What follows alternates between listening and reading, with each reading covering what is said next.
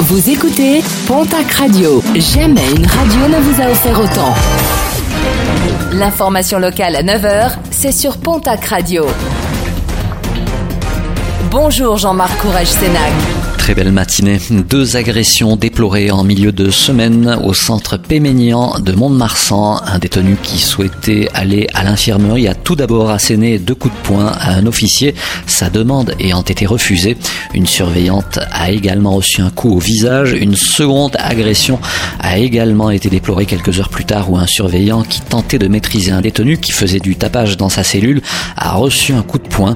Ils seront présentés mardi prochain à un juge dans le cadre d'une comparution immédiate. La satisfaction des élus locaux suite aux annonces du gouvernement de relancer l'économie touristique et notamment dans les Hautes-Pyrénées où la députée Janine Dubier a salué les mesures prises, particulièrement en tenant compte des spécificités locales.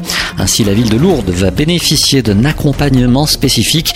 Deuxième cité hôtelière de France, la cité mariale est durement impactée par les conséquences économiques et sociales de l'épidémie de Covid-19. Sous l'égide du comité de filière tourisme, une feuille de route prenant en considération l'ensemble des caractéristiques de l'économie lourdaise sera prochainement présentée. Pas d'écobuage en Haute-Garonne. Un arrêté a été pris en ce sens par le préfet. La crise sanitaire nécessitant de disposer en permanence de tous les services de sécurité et de secours, l'arrêté interdit l'incinération des végétaux coupés et des végétaux sur pied, et cela sur l'ensemble du département de la Haute-Garonne jusqu'au 15 juin. Un rappel, le relais, l'organisme chargé de la collecte et du tri des textiles est saturé ou du moins ses bornes.